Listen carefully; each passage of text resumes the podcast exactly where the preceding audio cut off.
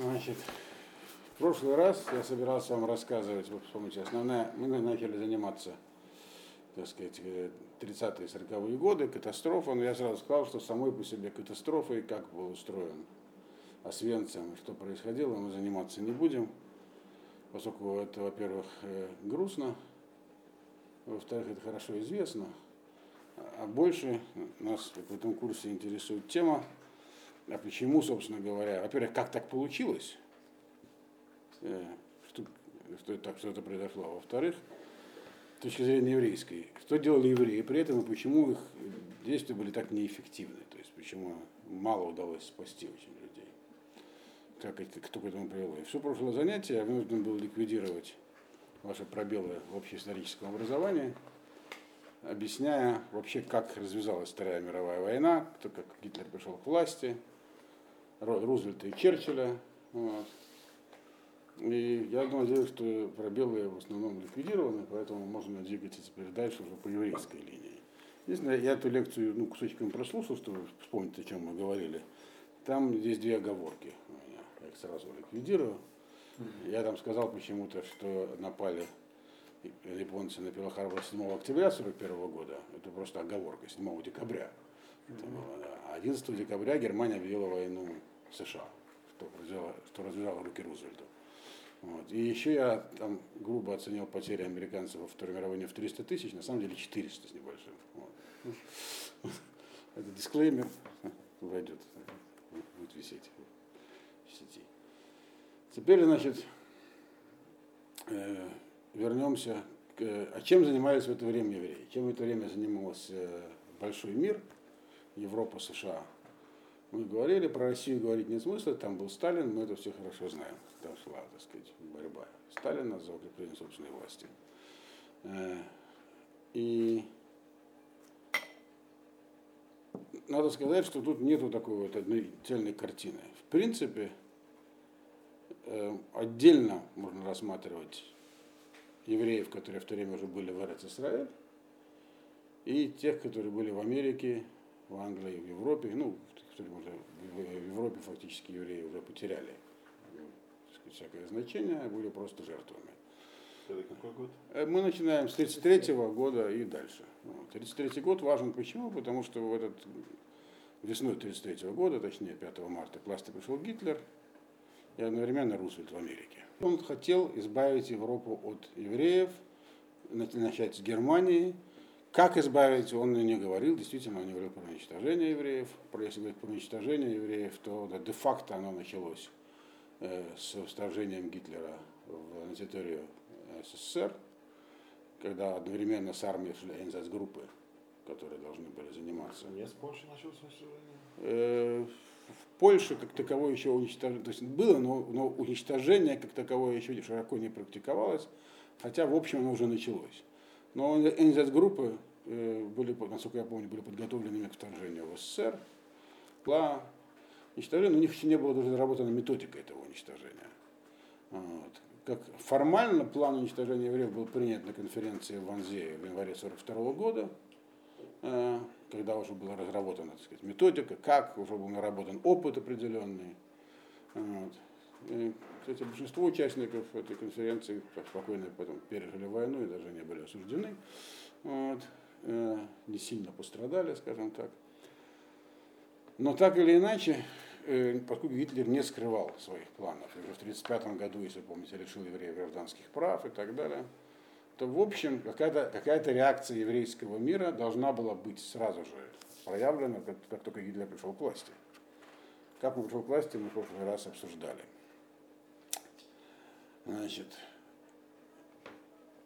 реакция себя не замедлила проявить.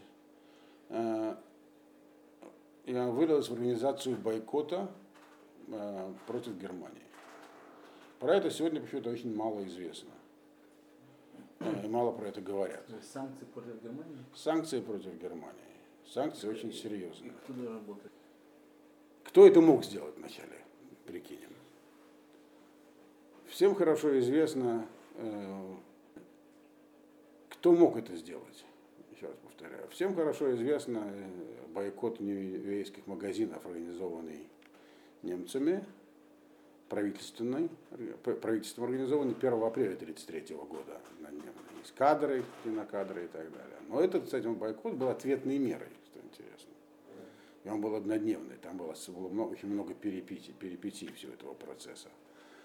Еврейский же бойкот, бойкот был организован хорошо.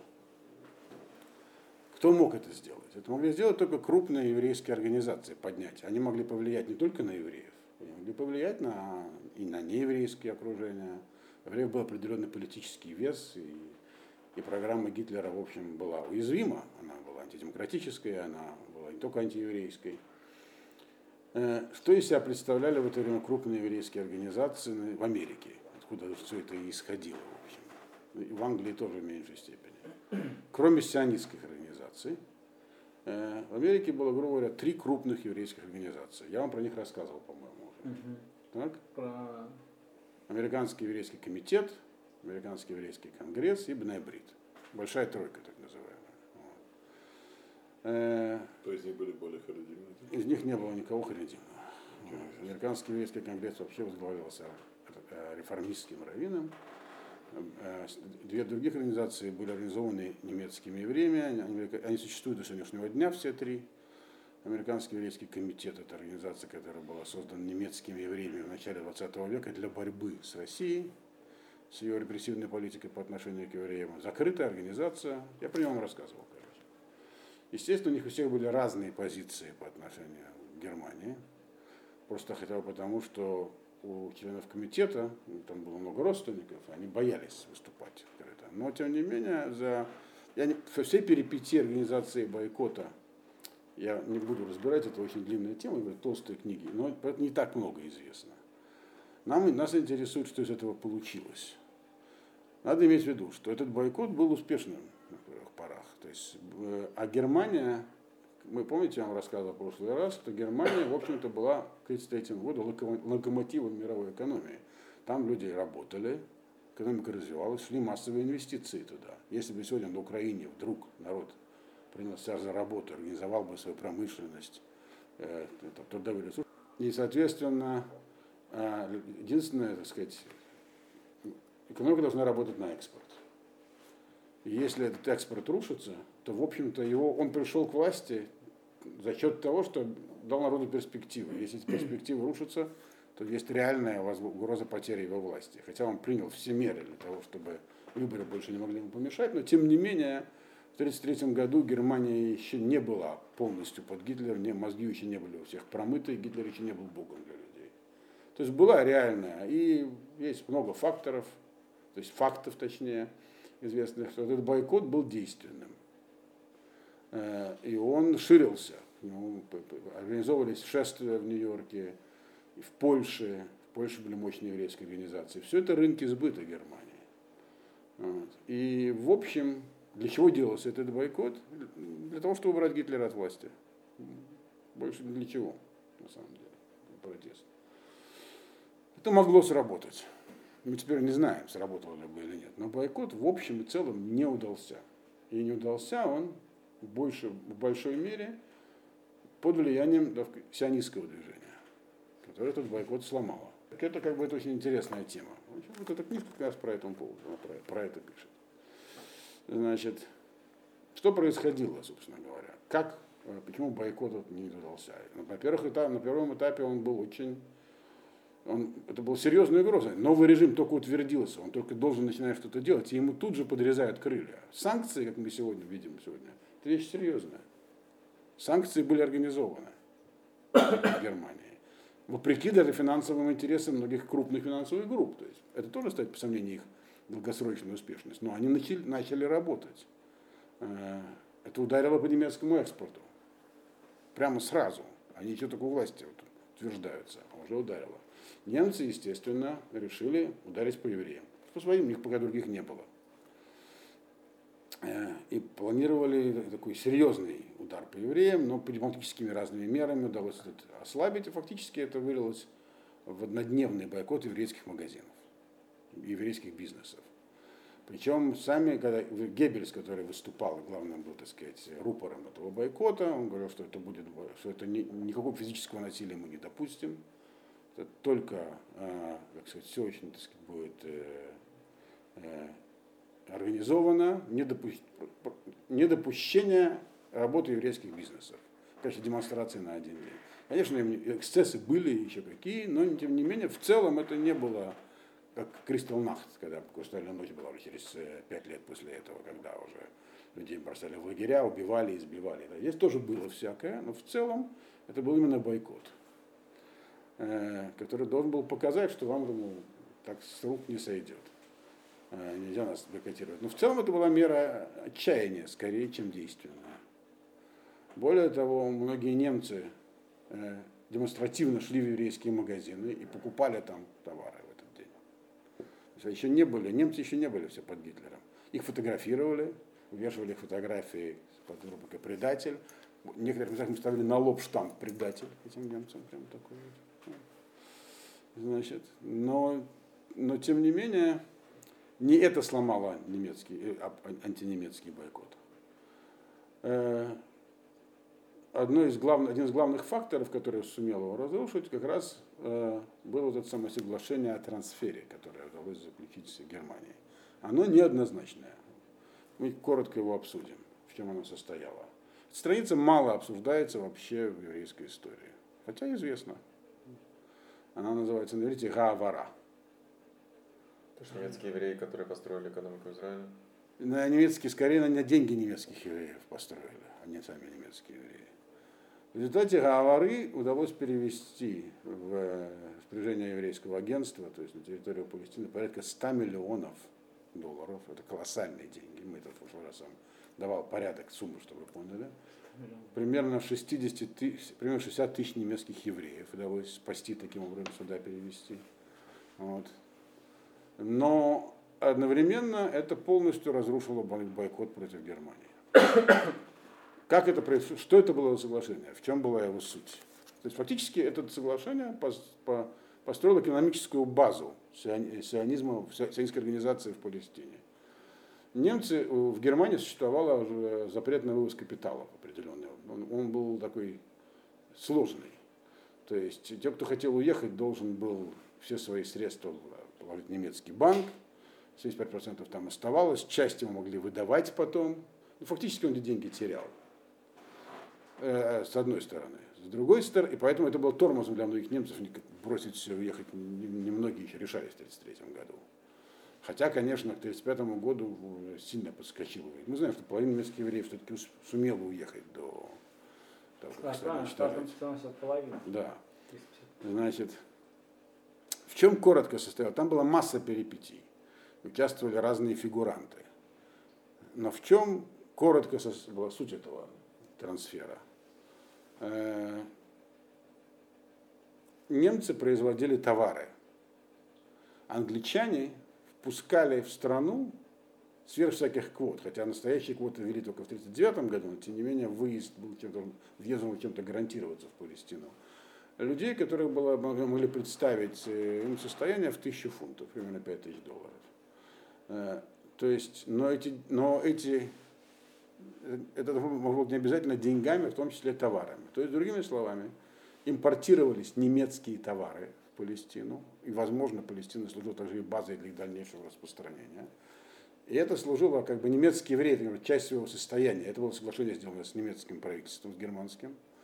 Э, то есть они могли свои деньги не замораживать там в банках, а как бы на, они их передавали организации, централизованной еврейской организованной, которая заключала сделку с правительством, то поставляла, так сказать, на еврейское агентство поставляло определенные товары в Палестину, евреи должны были потом как бы приехать под это, и должны были как бы получали некий сертификат, должны были потом эти товары как бы получать, реализовывать и так далее. Фактически эти товары поступали в еврейскому агентству, мало кто что получил обратно из этого, и таким образом были переведены колоссальные средства, что и послужило, в общем, финансовой базой для всего дальнейшего существования сионистской организации в Палестине.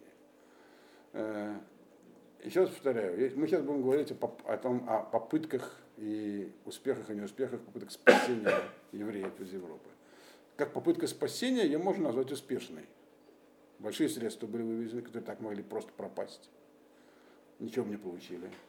Э, и все-таки примерно 60 тысяч человек таким образом оказались в Палестине немецких евреев. Пусть без своих денег, они, много, мало кто из них сумел это обратно получить. То есть это фактически стало базой э, сионистской организации финансовой. Этим занимался Арлазоров, в частности, которого в той тогда же и убили. Есть до сих пор неизвестно, кто и почему его убил, есть разные версии в 1933 году. Э, обвинили в этом ревизионистов тогда, в том числе Ставского, даже были арестованы, где-то сидели, но была версия, что это арабы, есть версия, что это было связано с этим, потому что там были и другие фигуранты. На этом Мацеюк еще некоторые товарищи придумали, что это, в общем, был гешефт. Тот, кто этим занимался, он занимался, это тоже многие занимаются переводом средств. Это была колоссальная операция по переводу средств. И в Германии, естественно, те, кто этим занимались, тоже были коррумпированы. То есть просто колоссальные средства, э, их как бы такой способ обналички. Сегодня все понимают, что это такое. Э, но бойкот это сломало. То есть немецкий экспорт нашел себе применение. Более того, официальная сионистская организация выступала против этого бойкота. Официально, официально э, сионистская организация объявили свое как бы, несогласие с политикой бойкота сразу в апреле после вот этого есть этой акции немецкой по бойкоту еврейских бизнесов. Главенствующее положение в еврейском прочно уже занимало, очень, не занимало, занимало сионистское движение. Его основная задача была не спасение евреев. Его основная задача была и не продвижение еврейских ценностей, заселение Палестины и организация в нем еврейского государства, не просто очага, а государства. Вот. И, собственно, этой цели все подчинялось. Бойкот может разрушить германскую Германию, убрать Гитлера от власти. Может да, может нет. Но реально сейчас, реально на данный момент есть возможность получить серьезные средства на свою деятельность. Как вот Claims Conference сегодня там. Просто распределить, возможность распределить колоссальные средства. Еще попутно евреев привести в Палестину. Евреев таких дееспособных. Пусть не социалистов, капиталистов, но люди, которые могут что-то делать. Это, хотя не хотели бы социалистов приводить, но в случае что было. То есть, вот такие, такой перед ними был выбор. А, Выбрали они правильно или неправильно, нам не нам судить, это очень трудно сейчас сказать. Конечно, если бы тогда, например, бойкот удался, экономика Германии пошла бы вниз, может, Гитлер бы не держался у власти, и все бы пошло по-другому. Мы не знаем. Может, да, может, нет. Ну, сегодня можно сказать, что такая, была такая вероятность. Но они находились в том времени. И главная проблема была не в том, что могло бы случиться, а в том, какие были приоритеты. Эти приоритеты оставались такими же до, до самого окончания, они не менялись. Дело в том, что то, что происходило в мире во всем, и в Европе, так, оно в общем, это была одна жизнь, а в Палестине была совершенно другая жизнь. Э, и никак это не, даже мало пересекалось. Мне он как-то раз я рылся в выброшенных книгах, какое-то здание, которое я назывался Ахнуту, в районе на улице Эфиопия ремонтировали, и там из подвала все выбрасывали. Там я нашел новенькую совершенно книжку Марголина, э, про, самой, одна из первых книг про ГУЛАГ, э, путешествие в страну языка. Интересно, там э, прямо такой прямо в мусоре лежала, не открытая ни разу. Редко книга. Словарь русско-английский Миллера там был. Еще ряд книг, в том числе там была книжечка, я жалею теперь только об одном, что я по-прежнему не дарился там до конца, там была масса документов и всяких вот. Просто проходил, вижу книги, бумаги выбрасывал, кто подавал. И там, в частности, мне попалась брошюрка с грифом «Пними» для утреннего пользования, заседания Листодрута с полкома повестка дня и выступления. 42 год. Вот. Вопросы, которые обсуждались там, там в конце повестки дня что-то такое было по поводу положения в Европе, но невнятно и вообще как бы так, Хилахарьят между делом. Не это их занимало. Вот. И вот это было главное во всем, во всей последующей истории. Повестка дня э, организованного еврейства, сионистского, она была одна. Государство. Все остальное второстепенно. Были всякие афоризмы, типа одна коза в земле Израиля важнее, чем все европейское это, еврейство там. Или там, что они все европейские евреи, это там Авак Мусари Калкали, это пыль, не работали над другим. И работали они над этим, и в силу того, что это было их занятие главное в жизни, но и идеалистических соображений. В этом они видели главную задачу свою еврейского народа. Это вот то, что касается трансфера. То есть это было, соглашение было про него, сегодня не любят вспоминать. И надолго забыли даже. Вот. Ну вот, э, автор этой книги Один Блэк раскопал это. Вот. Не то, чтобы это что-то неизвестное было. Просто это было в стороне, а он это вернул опять в центр. Но кроме этого, в самой Палестине происходили разные процессы. Здесь жила совершенно своя жизнь. Здесь евреи занимались. Если в Европе евреи были в растерянности, в Америке евреи еще не укрепились еще не стали столпами общества, так сказать, не было принято, но уже набрали достаточно невест. В Палестине шла бурная еврейская жизнь. Задача здесь была э, выжить и построить государство. Неуклонно рос процент евреев населения, все равно арабов было намного больше. Надо еще иметь в виду, что в 1936 году началось арабское восстание Палестине. Вот в этом были э, Итпуруйот, были, так сказать, всякие ну, волнения. А восстание началось в 1936 году, настоящее. Восстание началось только по одной причине, из-за того, что стало все больше и больше приезжать евреев. Там, после Небесских законов сразу 60 тысяч приехало в один год. Вот, как, вот как таковых еще не было. Э, и этого арабское восстание два года не могли подавить англичане. Это была да, такая мощная антифада, то есть э, э и они команда... ему потворствовали. Нет, они ему не потворствовали абсолютно. Англичане не были настроены на тот момент еще. Англичане... Я помню, что я читал такого Шмуля Каца, что ли, книгу про... Э, как это называется? Ну, знаете эту книгу, там раздел... Да. Он там пишет, что англичане очень много это использовали в борьбе против французов, и вообще они это там э, чуть ли не... У них была идея... Не надо путать разные исторические периоды. В 20-е годы, когда была разделена палестинский мандат, там было английско-французское противостояние. К 30-м годам оно уж как таковое не играло большой роли. Для англичан мандат это было что-то вроде колонии.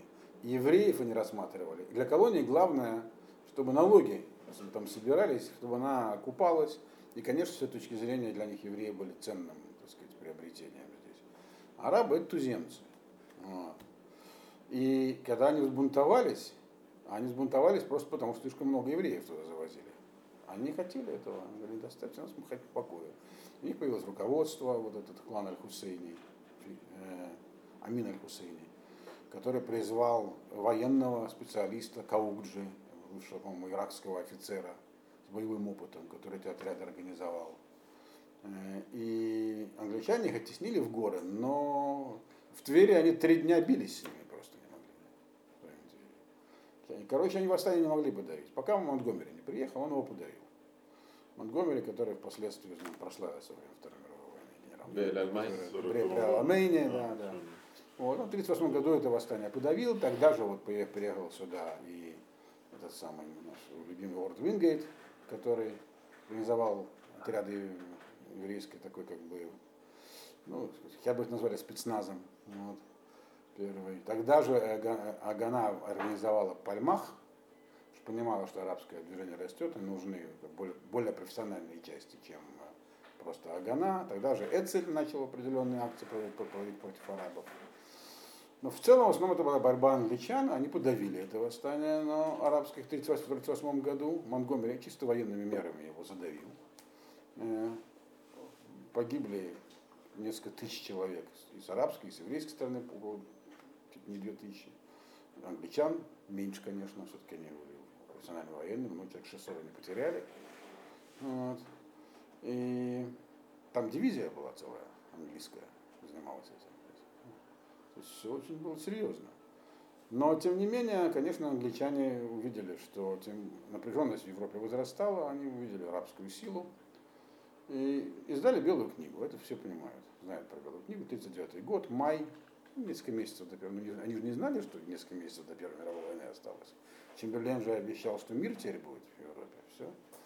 Белая книга, она фактически постулировала, что англичане выполнили свое обещание по декларации Бальфура, очаг создан, все органы элементы есть. Есть школы, газеты, самоуправление. Вот вам очаг, что еще надо. Государство не обещали. А арабам тоже у вас там, тоже у вас много чего есть, ваши права не ущемлены. И самое главное, они значит, ввели квоту на иммиграцию, значит, на 10 лет по 5 тысяч в год, плюс с разрешением 25 тысяч принять сверх этого. Эти 25 тысяч были, было дано разрешение принять сразу в итоге, чтобы помочь европейским евреям. Это все, чем они помогли. Вот. То есть 25 тысяч еще.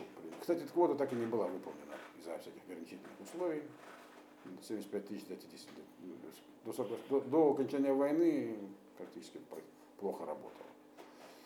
Вот. И, соответственно, все, что было в Палестине, естественно, разные. Гана принял, заняла одну позицию по отношению к Белой книге, Эцель другую, Лехи вообще ну, ушел в разнос. Я вам про это рассказывал, по-моему, нет? Или еще нет? Нет, зачем это Ну, коротко про это стоит рассказать, хотя это не входит в наши задачи полностью. Значит, все это было очень короткое времени. Белая книга в мае вступила в силу, а 1 сентября началась Первая мировая, Вторая мировая война. Так. Э, И когда началась Вторая мировая война, что теперь, собственно говоря, делать? Жаботинский, когда еще был жив, он сразу сказал, что мы будем воевать с англичанами, ничего другого нам не остается. А Гана принимала такую более выжательную позицию, проводила политику э, овлаги, то есть э, вмешательства такого, чтобы англичане справились с арабами. Бенгурион сказал такую диалектическую фразу, мы будем, когда началась Вторая мировая война, мы будем бороться как бы с белой книгой, как будто бы нету там, Гитлера, и с Гитлером как будто нет белой книги, что-то такое. Эцель приостановил боевые действия против англичан де-факто до 1944 года, по крайней мере. А Олехи, которая поэтому откололась от них, сказала, нам, в общем, пофигу. Э, Англичане наши враги, и будем с ними воевать. Ну, э, Лехи, соответственно, англичане задавили. Яира Штерна э, убили при аресте. Это была, она не была большой, но очень такой боевитой организацией. То есть здесь, на территории Палестины, шли свои разборки, если так можно сказать. Вот. Свои дележки. Да. Э, И в общем, а в это время одновременно в Европе разворачивалось окончательное решение. Оно разворачивалось постепенно. Э, Очень постепенно. Но ясно, что что-то происходит очень плохое. Так вот. Э, Значит, не надо преуменьшать, конечно, того, что здесь происходило. Это была важная борьба. Но к мы говорим сейчас про общую историю еврейского народа, не про историю государства Израиля. Но Что, собственно говоря, э, можно было сделать вообще в этой ситуации? Вот. Уже к 1942 году было ясно, что происходит. Точные сведения появились к концу 1942 года, они были просто были разведывательная информация появилась от, э, о том, что происходит. В это никто не верил пока что официально. Госдепартамент американский, в который эта информация стекалась. В Америке еще не было ЦРУ, чтобы вы понимали. Да, э, войны они создали э, э, Office Special э, Services, ОСС. Но эта информация не относилась к их компетенции. Это скапливалось все в Госдепартаменте. Более того, президент Рузвельт все эти вопросы передал в ведение э, как бы Undersecretary of State, то есть заместитель госсекретаря Брекенриджа Лонга, который, в общем, э, скорее был против того, чтобы евреев допускать в Америку в каком-то количестве. И еще, кроме всего прочего, у Рузвельта была, как вы я вам рассказывал, была проблема. Он не мог себе позволить, чтобы война, которую он ведет против Гитлера, выглядела как война за евреев. С точки зрения политической, было бы для него, он был крайне уязвим в этом случае. Никто не хотел воевать за евреев. Как сегодня никто не хочет каких-то езидов спасать. Что там, что там с ними делают? Да, что это делают, да, вот плохо с ними получается. Ну что делать? Так примерно все и было. Если рассматривать историю реформизма, его как э, религиоз, как такого псевдорелигиозного движения, если они поначалу были антисионистами, потом они поменяли свою платформу и стали сионистами.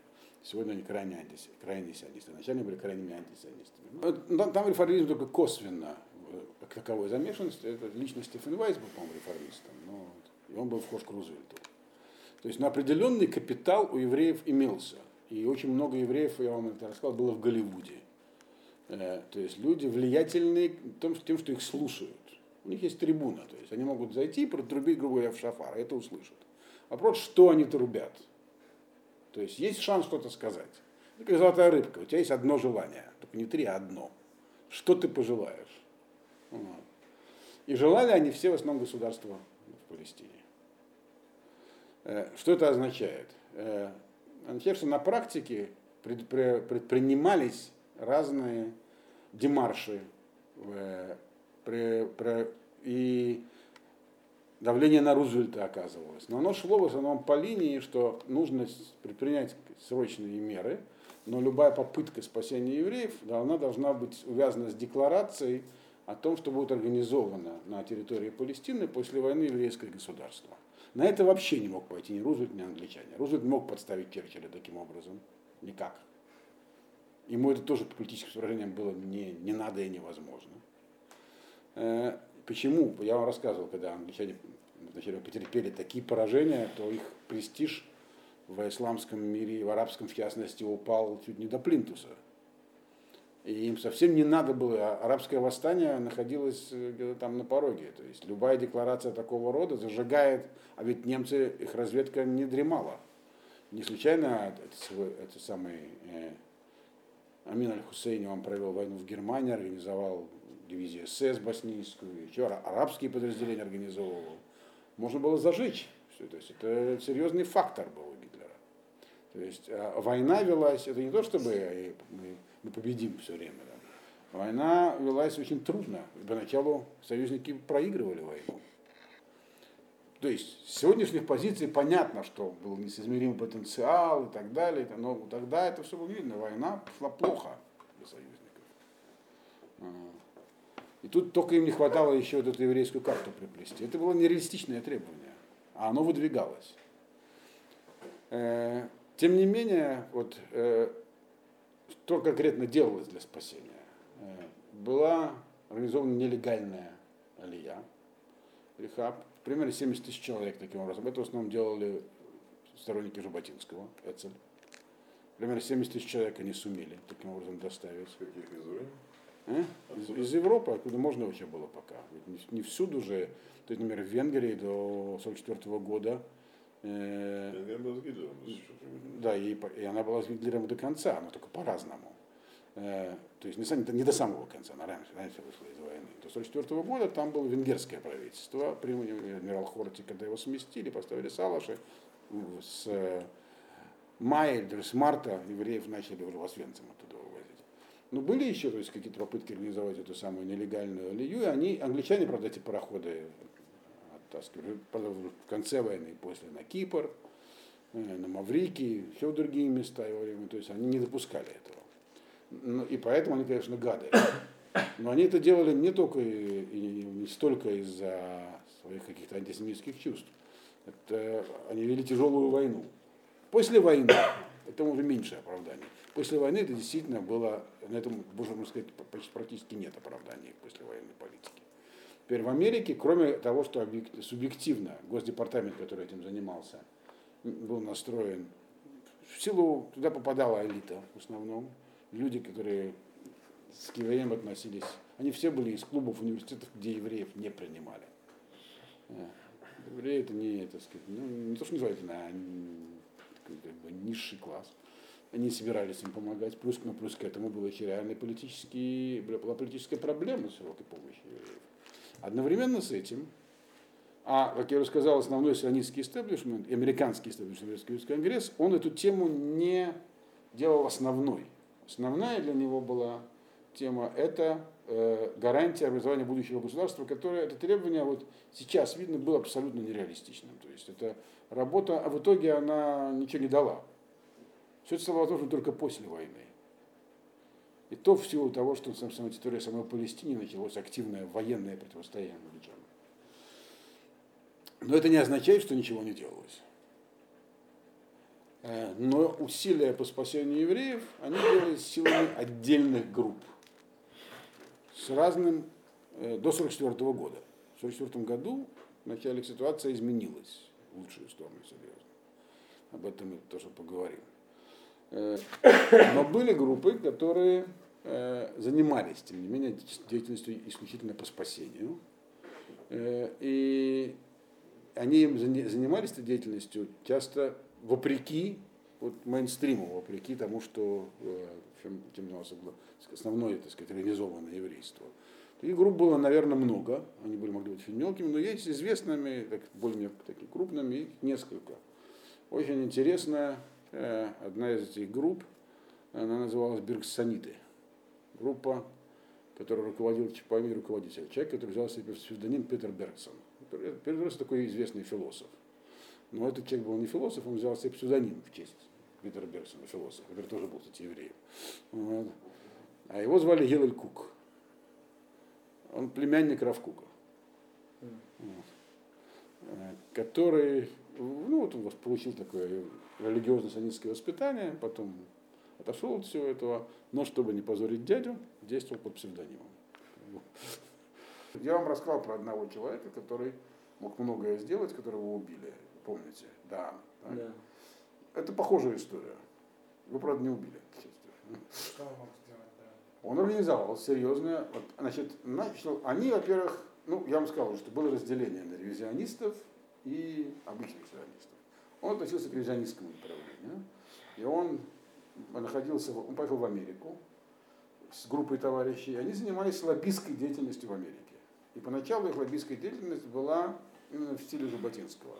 Есть книга интересная, не одна про него, но, к сожалению, у меня это она из библиотеки. У меня библиотека деорганизованная, после того, как я книги перенес с одного места в другое, я не нашел ее сейчас. Но она у меня точно есть. Вот. Э, он занимался э, лоббированием создания еврейской армии в Палестине. Как, как, как начало государства. Это идея Жаботинского. Вот. Но когда катастрофа стала реальностью, а всякая информация от ней, об этой катастрофе, она, в общем-то, э, Госдепартамент, куда она стекалась, он клал ее под сукно, и до 1944 года фактически не обнародовалось ничего. Хотя уже становилось более-более известно. А сами евреи ничего не а? кто, кто, Во-первых, мало кто еще знал. Во-вторых, когда знали, с трудом в это верили. Вот. А, в, а, еще, а в-третьих, как я уже сказал, организованное еврейство – Э, больших количествах, оно флот за своими лидерами, которые вели его по пути сионистскому в тот момент. Который хороший путь, конечно, но на тот момент он оказался, грубо говоря, он как бы заглушил попытки по спасению. Так. Значит, и, но вот эта группа Бергсона, она переключилась именно на действия по спасению евреев. И они действовали очень активно и нахраписто. Они, заверба, они тоже вербовались. И как действуют лоббисты? Вербуют сенаторов, вербуют э, влиятельных людей и просто людей, которые, э, э, ну, как сейчас, почему какой-то, какой-то актер где-нибудь выступит, что такое актер вообще? Человек умеет хорошо играть роли. Но почему-то не берут интервью, что они думают по поводу там, войны на Украине. Что они думают по поводу войны на Украине? Они могут сыграть как украинского националиста, так и бойца, если в фильме, то так и с другой стороны. Там, вот. Э, да, и такой хороший английский актер Майкл Кейн. Он часто играл английских патриотов и шпионов. Но есть один фильм, где он играет немецкого офицера, такого хорошего диверсанта, который едет бывает Черчилля, играет очень хорошо. Тоже ну, актер уже. Значит, это один из первых, кстати, фильмов, который как бы показывает немцев, английский фильм, 80-х годов. Немцы хорошие такие. Соответственно, вот они привлекли Бен Рехта, известный голливудский сценарист, который написал сценарий для Мерлин Монро, который потом написал книжку названием Perfidy, Кахаш на иврите, где он обвиняет э, сионистские в предательстве и так далее. Э, там одна книжка по поводу дела Каснера, я вам про нее рассказывал. То есть, и они давали громадные платные объявления в специальных американских газетах, э, где они собирали деньги, потому что уже были каналы по выкупу а, в Германии? Да. Они, но главное, чего они пытались добиться, это официального осуждения и, и предупреждения э, со стороны союзников, в первую очередь Америки, Германии, чтобы как бы они... Германия отрицала. Германия, в отличие от современных этих самых исламских государств, немцы во время войны отрицали э, всякое что у нас нет никаких лагерей уничтожения. Э, И мыло мы из никого не варим, это все некоторые, то есть их, их контрпропаганда работала. Они говорили, это все пропаганда. Многие в этом видели коммунистическую пропаганду на самом деле. Вот так что произошло там, с Катынью, например, э, когда пригласили немцы там всяких э, э, экспертов. Они говорят, вот коммунисты уничтожают, коммунисты уничтожают. Это немецкая пропаганда. То есть все истории о немецких зверствах многие были склонны списывать немцев, что это пропаганда, чисто пропагандистская машина. И были пропагандистские всякие там неудачные всякие выступления. Вот. Соответственно, они даже организовали этот модельный концлагерь Терезинштадт, куда привезли делегацию Красного Креста и, и, и датского парламента, чтобы показать, что тут все хорошо. А потом всех, туда периодически отправили всех в Освенцим, а потом уже всех отправили оставшихся э, э, в Чехословакии. То есть все это скрывалось. Но у кого надо уже информация была, вот что интересно. Причем уже сомнений не было. Но это был очень узкий круг людей. Так вот, вот эта организация Бергсона, она пыталась заниматься, вот она пыталась поднять волну, чтобы американское правительство в первую очередь выступило. А это, это не осуждение, это не, простые, не просто слова. Это означает, что заявляется, что будет ответственность, что мы, идет же война. Войны есть правила ведения войны, что будет персональная ответственность, что мы требуем прекращения и так далее. Вот. Э, И до 1944 года ничего такого добиться не удавалось. Более того, деятельность группы Бергсона встречала серьезное противодействие со стороны того самого истеблишмента, потому что в них видели конкурентов. Грубо говоря, с их точки зрения, ну, упрощенно, если говорить, они сбивают. Мы ведем деятельность, мы в контакте с американскими правительственными кругами. У нас хорошие контакты в Конгрессе, в Сенате и в администрации президента. Э, И мы работаем над тем, чтобы создать благоприятную обстановку для того, чтобы наша цель создания государства была достигнута. Тут приходят какие-то левые совершенно товарищи, которые вообще никто и звать никак. К тому же они еще из конкурирующей организации, из ревизионистской, они правые еще какие-то. Вот. И э, они вдруг совершенно другую повестку дня предлагают. И вылезают, их пытались там дезавуировать, говорили, что они там очень нелегально находятся в Америке. Против них шла кампания. Они вели свою кампанию, против них шла другая кампания. Сам Бергсон был человек очень, видимо, такой активный и способный. И, и он сумел, в том числе и многих нееврейских э, политических деятелей на свою сторону привлечь. Но их деятельность не принесла больших результатов, именно э, чисто считать, сколько человек удалось бы спасти. Позже, конечно, венгерское еврейство из-за этого частично там удалось кого-то спасти из этих усилий, но это мы там поговорим. Именно потому, что это не было в повестке дня э, у мейнстрима. Был ряд частных организаций более, например, вот книжка очень неплохая, э, ответ ортодоксального еврейства в, в Соединенных Штатах на Холокост. Написал его Ефраим Зуров, известный человек. Ну, это же Вайзентель. Визентер, да, он сегодня последний оставшийся такой охотник за нацистами. Вот. Он живет в, в Эфрате, его центр этот по Визентеру находится на... Вот. В этой книжке он сам ее написал, он говорил, что вот, я написал, меня наверняка будут критиковать. Он считал, что он здесь что-то разоблачает. Я не знаю, я ее прочел, мне кажется, что это объективный, даже положительный отчет о деятельности. Это про то, что делали э, ну, то, что это с Харидимом, ортодоксальные евреи для спасения. И как им противодействовали. А что они были Меутим очень маленькие.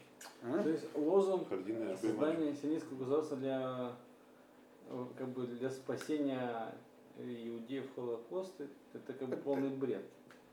Э, Смотрите, это не совсем другое полный бред. Э, Мы, мы к этому вернемся. Зададим вопрос в конце. На тот момент сионистское движение не занималось спасением евреев, скажем так, богодоль. И более того, где-то даже противодействовало ему. Есть конкретные факты. Э, э, Еще одна, значит, вот Ефраим Зорович записывает, как была создана эта организация. Ее создали раввины ортодоксальные. Для того, чтобы поначалу просто спасать ешеботников и ешивы, которые были в очень плохом положении. Дело в том, что ну, вот когда началась война, то большинство ешив, которые были там на востоке Польши, попали в советскую зону влияния, многие переехали в Вильну. Чтобы оттуда выбраться, нужно было куда-то выбраться. и не знали, Ешивы как таковые не могли никуда уехать. Единственное, вот Ешива Мир пустилось то, что все считали авантюрой, так и называли это. Э, Есть очень интересная книжка, советую всем его прочесть, Равзеева Варафтика, э, который э, называется «Сарида Бемея Шоа». Есть ее сокращенный перевод на русский в библиотеке Пумалия, где он описывает, что они пытались там делать. Он был тоже религиозный сионист, и потом он был членом Кнессета здесь, в Израиле. Я даже его внука видел в армии вместе с ним. Такой серьезный парень такой, вообще, эсдерник такой. Э, э, То есть, э, ну, все это стоило денег, серьезных денег. То есть, любая виза, любой там, вот на какие деньги Ешива Мир переехала из Вильны в Шанхай. Вот эта организация занималась сбором средств для того, чтобы помогать э, вот именно религиозным евреям как-то спасаться. Э, И с 1944 года они начали заниматься всеми. До этого они занимались исключительно ешивами. Когда эти люди жили в Шанхае, на какие деньги они там жили? Да. Э, Была организация Joint еще, которая да, должна была помогать э, евреям, вот они ее организовали во время после Первой мировой войны, в таких ситуациях находятся, платят продуктовые посылки, средства. Бол- и до сегодняшнего дня является не просто такой официальной, а официозной организацией. Все легально должно делаться, исключительно легально. А если нелегально, то мы делать не будем. Это в этом смысле сионисты, они не сионистская организация только таковая. Сионистская организация в этом смысле намного лучше. Они, главное, чтобы цель достичь, легально, нелегально. Поэтому одно время в России Сахмут хотели вообще прикрыть. Вот. Но вот Джойнт, например, он торпедировал э, часто усилия по вот этой организации по спасению. Вада Цала он назывался. А, а, Вада Цала по переводу денег в Европу, чтобы кого-то спасти, надо было перевести деньги. В военное время все переводы финансовых средств на территорию противника запрещены. Вот. Соответственно, б- некоторые деятели Джойнта сыграли кровенно неприглядную роль, как их, их представитель э, в Швейцарии, вот, Сэм Маля. Он там просто, грубо говоря, донес немецкий, ну, об этом еще поговорим. Э, Теперь, где собирать деньги? У харидимного еврейства как такового еще не было э, сильной инфраструктуры собственной. Поэтому а, средством для сбора денег в Америке на еврейский язык является federations, так называемые, федерации. И там рассылались письма, чтобы на этим деньги не давали. Они занимались реальными усилиями по спасению. Вот. И, и их, эти усилия заключались в том, что они находили, куда можно переправить средства, чтобы кого-то выкупить, кому-то помочь выжить. Вот. Сертификаты же, которые были, кроме вот этой самой э, реаль- одной единственной реальной возможностью выехать было получить визу какой-то страны, либо сертификат в Палестину. Сертификат в Палестину распределялся Ахнут, э, и, и в общем-то они не давали их ешивам. Давали их только молодым людям с туристической ориентацией, прошедшим в Акшару. Потому что количество мест было ограничено. Э, Вопрос стоял там часто перед Рашей Ишивот. Распускать Ишиву, говорить, спасайтесь, кто может. А пока что в Литва вне войны. Может, все обойдется, и тоже не знал, что будет. Или некоторые, большинство рабаним считали, приняли решение, что не надо пока ничего предпринимать. Ну, чем кончилось, мы знаем. Некоторые их не послушались, стали разбегаться. Э, Поварский, говорят, он всем, кто его слушал, он не был тогда Рош Иши. Потому что я слышал от его сына, Равшалома Поварского, когда он еще был в Барановичах, Баранович, да. да, то э, он, ехал, он ехал в Барановичи в Вильну, да. То Нет, он в го- Польшу поехал. Вы- они, в- уехали они из Вильны. в итоге. Баварский это имя. Фамилия. Кустанович. Они Кустанович, да, не да. Они приехали в Израиль, даже не хотели менять обратно Кустанович, Да, да. боялись. Я даже знаком с большевиков. Рав Кустановичем, его братом. Познакомился. Это отдельная история, поэтому могу да, много рассказать. Но не в дело не в этом. Потому что я вам скажу только что Равшалома Поварского самого. А, Он сказал, что еще когда они были в Барановичах, когда еще ничего не было ясно, отец говорил, что у меня сахор байнайн. Будет очень плохо. В основном Раф Хон Вассерман говорил, что у нас нет ясности, что делать, поэтому сидим учимся. А он всем говорил, разбегайтесь. Он был хеврутой Раф Вассермана. Вот. Значит, в этой книжке написано, тут как раз тут предпринимал Раф, какие были точки зрения была Рафа Мойзера, То есть у Рабаним не было, я не, не видели что- реально, что произойдет. Руха Кодыш от них был отнят, если он был. Вот. Но они получили сертификат в Палестину, потому что теща Рафаэля Поварского сумела выцарапать его у Рафхайма Герцога, который распределял Полтора года занимало. Долго ехали, но они получили сертификат. Это было, как бы, можно было выехать. Вот. И всего 25, по-моему, рабаним получили такие сертификаты. Раф Мешковский, Равшах. В основном, там было больше 300, там было две организации, Рабане Аир и Рашей Шивот. В общем, там было тяжело. Они их не получали, сертификаты, короче. Поэтому вот кто сумел выехать с Ишивы мир, это было, так сказать, это считалось полной авантюрой. В итоге они спаслись. Раф Арафтик описывает, как это происходило, так убеждали Роши Шиву. Там. Но это вот одни, это был очень маленький ручеек, это нельзя назвать серьезными усилиями по спасению. Теперь, что происходило? Значит, вот эта организация занималась спасением Рабаним и до 44 потом всех, в основном тем, что собирала деньги и пыталась выцарапать. Был реальный канал по выкупу евреев. По крайней мере, в 43-44 году он существовал. Этим занималась женщина, э, Реха Стернбух, э, жившая в Швейцарии. Есть книжка по этому поводу по-английски, называется The Heroine of Rescue, героиня спасения. Я, это была книжка, которую я впервые увидел в Москве в 80 каком-то году, где проводились еще при советской власти, там, 84 это был, не помню, год, или там, или 86 не помню, там было раз в два года московская книжная ярмарка. И там был, среди прочего, израильский павильон и павильон американских э, еврейских издательств. И оттуда народу предлагали, так сказать, негласно, там, типа, воруйте книги. Но милиция запрещала. Я там эту книгу увидел, украсть у меня не получилось, но я потом ее нашел. Есть, Я там ее полистал, понял, о чем это, эта тема меня уже тогда интересовала. Значит, э, и я случайно потом познакомился с ее племянницей, которую многие из вас знают. Она работала у нас в Футами секретарша, Эстер Фольксвангер. Помните? Библиотеки. Да, библиотека, да. Это племянница Рафи Стенбург. Она тоже кое-что я ее расспрашивал. Вот. Она мне кое-что рассказала. То есть у нее были контакты, э, которые выходили на Гиммлера. И она даже ездила в Германию. Как она их установила? Через бывшего швейцарского президента Мьюзи, который вообще-то был по мировоззрению фашистом, но не антисемитом. Понимаете, что фашисты это итальянцы. Когда немцев называли фашистами, они жутко обижались. Что, макаронники, что ли? Вот. Мы нацисты, это они фашисты. Откуда взял слово фашист? Что это означает? Фашист это фашист, это ликторский пучок. Слово, слово фашина, пучок прутьев. Это дело в том, что в Древнем Риме важных персон сопровождали ликтор, ликторская стража. И их э, этим самым э, атрибутом был фашис. Это такой пучок из прутьев с топориком внутри. Его рисуют часто в рим- в римской символике. То есть это как бы вот фашизм это когда у нас есть дуче, лидер, и мы в. Нацисты это другое совершенно. Вот. То есть поэтому они- мы в России все называют фашистами, но для немцев самих, когда их назвали фашистами, очень понятно. Почему фашистами? Уже итальянцы, что ли? Так вот. И вот Мьюзи, он был фашистом, но он да, был близок к нацистам, но помогал ей.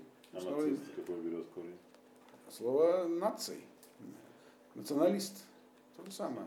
И просто стали называться, они назывались национал-социалистской, национал-социалистической партией, хотя это одно и то же. Просто чтобы отличать. Вот. Значит, э, так вот, э, он, пом- он помог ей установить контакты. И она, в принципе, могла, она, они выкупали людей. Она ездила в Германию. Э, и э, даже Эстер рассказывала, что э, всю войну она, им, ей помогал муж, деньги, в частности, от них поступали к ней, они занимались выкупом. Она работала в том числе и с Кастнером. Она работала со многими людьми, это была такая сеть по выцарапыванию за деньги. Вот. Они успели спасти многих, но ее отец, например, отказался. Он был в Бельгии, отказался. Поскольку я чину не оставлю там. То есть это они использовали коррупцию. И к 1944 году Ги- Гиммлер в принципе был готов, он, конечно, понимал, что все кончено, и готов был переметнуться, то есть поменять свой имидж хотел. Поэтому они приостановили там действия лагеря уничтожения в некоторых местах. И, и он, э, она это, это использовали, эта еврейская организация. это имело, конечно, ограниченный успех, но кое-чего не добились. Она бы добилась большего, но ее деятельность активно подрывал этот Майер, который тоже нашел контакты с немцами через Калтенбруннера, это дошло до Гитлера, и эта деятельность была пресечена. Сами же евреи. Но он это делал не потому, что кто-то евреев уничтожали, а потому что видел в ее... Он был швейцарский тоже гражданин. Швейцарское правительство как бы, относилось очень плохо. Швейцарии не нужны было столько евреев, уже хватит. Он в этом видел э, незаконную деятельность. Он же джойнты, незаконно все. И более того, они видели в попытках спасения кем-либо, кого бы то ни было, подрыв собственной монополии на спасательные операции. Была, когда была попытка э, Германии, как Германии, получить деньги, дело Бранта, то ее, конечно, сразу заб- забанили. Вот. Забраковали. Про это то мы, если успеем, поговорим. Это связано с делом Каснера. Про него стоит знать, потому что это важная такая вековая. То есть были вот такие попытки э, организовать спасение. И они, как я уже сказал, тоже попали, как бы попали вот как бы вот в прореху такую. То есть, э, то есть э, усилия по спасению, они, как я сказал, были ограниченными. Но, э, но чего-то удалось добиться. То есть несколько десятков тысяч там, несколько десятков тысяч здесь. Надо иметь в виду, что евреев очень трудно было спасать. Никто не хотел помогать этому. Конечно, сионистская организация тоже сделала ВАД по спасению евреев под давлением общественности. Хотя в прессе очень мало не пытались печатать по этой информации, но он фактически, он передавал немного денег. Например, частности, сохранилась информация, что Шиндлер получал от них деньги. Шин- Шиндлер очень была очень затратная его операция, потому что он как бы, ну, он делал комбины, чтобы якобы у него все работает, и вроде он получал от них деньги, какой-то один раз через Каснера того же. Но тем не менее усилия эти дали небольшой результат по сравнению с тем, что могло бы быть сделано, именно в силу того, что э, оказалось, что не, глав, главенствующие силы еврейского еврейства были те, которые э, занимались не в первую очередь спасением, а в первую очередь другими вещами. Или, как Джон, занимались спасениями в рамках разрешенного. Вот. Э, значит, что-то они делали, но в рамках дозволенного. Э, предлагались творческие решения тем же ВАДам, Сала, брать деньги там и передавать здесь. И это вроде как не нарушалось закон формально. Но те послали запросы в Госдеп, это тормозили. В общем, короче говоря, для перевода каждой суммы требовалось решение Госдепартамента, который неохотно их давало. И американцы не допускали беженцев на свою территорию. А чтобы туда попасть, американцы ввели квоты, но эти квоты нельзя было заполнить, потому что одним из условий квот наполнения, что человек попадает, может быть, в Америку как иммигрант по квоте, например, еврейской, это справка из полиции. И сегодня тоже Америка требует справку из полиции своего государства, что тебе нету criminal records, что ты не преступник. А полиция это гестапо, как у евреев дать справку. Госдеп блокировал даже эти усилия по спасению. Иногда там удавалось продавить детские транспорты. Детей спасали активнее. В Англию детский транспорт был сделан. При помощи не, не только евреев, англичан. Иран, Пять, Тира, это там это отдельная история. Пять тысяч детей э, квакеры сумели еврейских привезти в Америку, получить разрешение. Вот. Христианские организации этим занимались. Э, но в целом этот ручеек был очень жидкий. Но чего, чего да удалось добиться в итоге к 1944 году, э, что можно было сделать? Э, В 1944 году, в январе, по-моему, американцы все-таки организовали американское правительство Refugee Board, управление по беженцам. И полномочия были отняты у Госдепа и переданы им это управлению. То есть появилась американская, то есть уже война шла к победному концу, хотя еще было много впереди крови. Это уже 44 год. Э, И это удалось сделать тоже, потому что было давление то, что тех же Бергсонидов, э, то есть его организации, и они сумели завербовать еще ряд влиятельных людей и сумели, надо иметь в виду, что в Госдепе это одно, но был еще, например, Министерство внутренних дел, Иткис, и у него э, была возможность тоже влиять на эти решения. У него была ассистентка Рут Грубер. Она написала замечательную книгу, рекомендую ее прочесть. Вот, возможно, по-английски. Называется The Heaven, убежище. Это история того, как она э, в 1944 году была отправлена в Европу набрать тысячи беженцев, привезти в Америку. Чтобы вы поняли, как беженцев в Америку за все время пустили только тысячи человек, даже меньше. И причем были Макпедив, там были не все евреи. Там оказалась бабушка Рав Джекобсона. И сделали для них лагерь в Освего. Я был в Освего, там музей сейчас, посмотрел. Ну, в общем, это отдельная, очень интересная история. Там вначале держали за колючей проволокой, а с другой стороны проволоки работали немецкие военнопленные, которых привезли в Америку 470 тысяч. Ого. Но, короче говоря, по помощи Иткиса э, и других все-таки были вскрыты. То есть, грубо говоря, история с Госдепом была вскрыта. Это была не единственная, главная причина, что они преступно фактически умалчивали информацию, которая была катастрофе.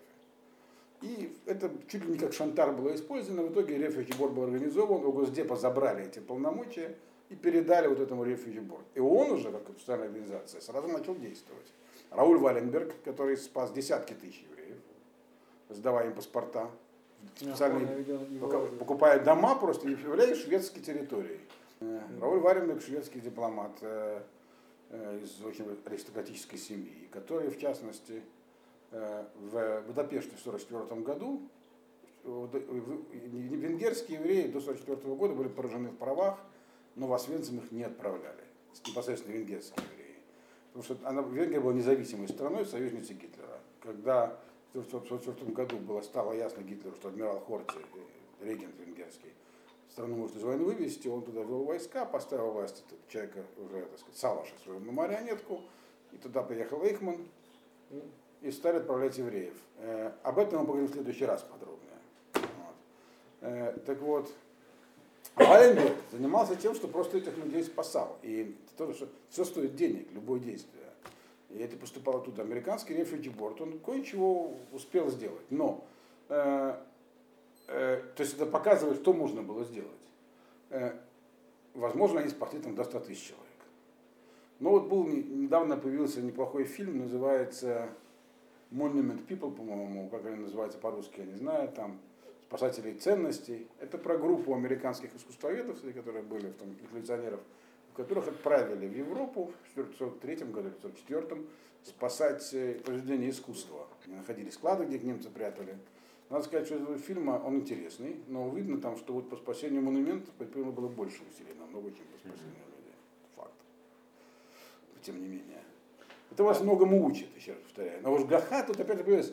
То есть не, мы- евреи провалились просто в дыру в этот момент. Вот это была катастрофа. То, что называется, совсем просто отвернулся. Просто в дыру попали. Когда изучаешь детали, видишь, как эта дыра была устроена. Могло получиться здесь, могло там, но обстоятельства складывались так, что ничего не получалось. То есть, в итоге мы видим, что произошло. Произошло э, то, что вот как бы вот действительно, так сказать, такой. То есть евреи вроде бы и, были организованы как-то, предпринимали усилия, но в Палестине была совсем другая проблема на повестке дня. Англичане, квоты, вот. Требования, которые выдвигались они сионисты на международном уровне, где они имели хоть какое-то влияние, они были вхожи и к э, в английское правительство, и особенно в американское, но именно вхожи к Рузвельту, но требовали не того, требовали того, чего не- невозможно было добиться во время войны. Вот. Никак, не потому, что англичане плохие, или американцы, просто не могли себе этого позволить. Вот. Небольшие группы, не очень влиятельные, занимались попытками по спасению и чего-то добивались, но это были именно локальные действия. Вот. В следующий раз мы поговорим а, об итогах, то есть, может, это будет последнее занятие. Попутно осветим еще такой интересный момент, как дело Кастнера коротко. Все.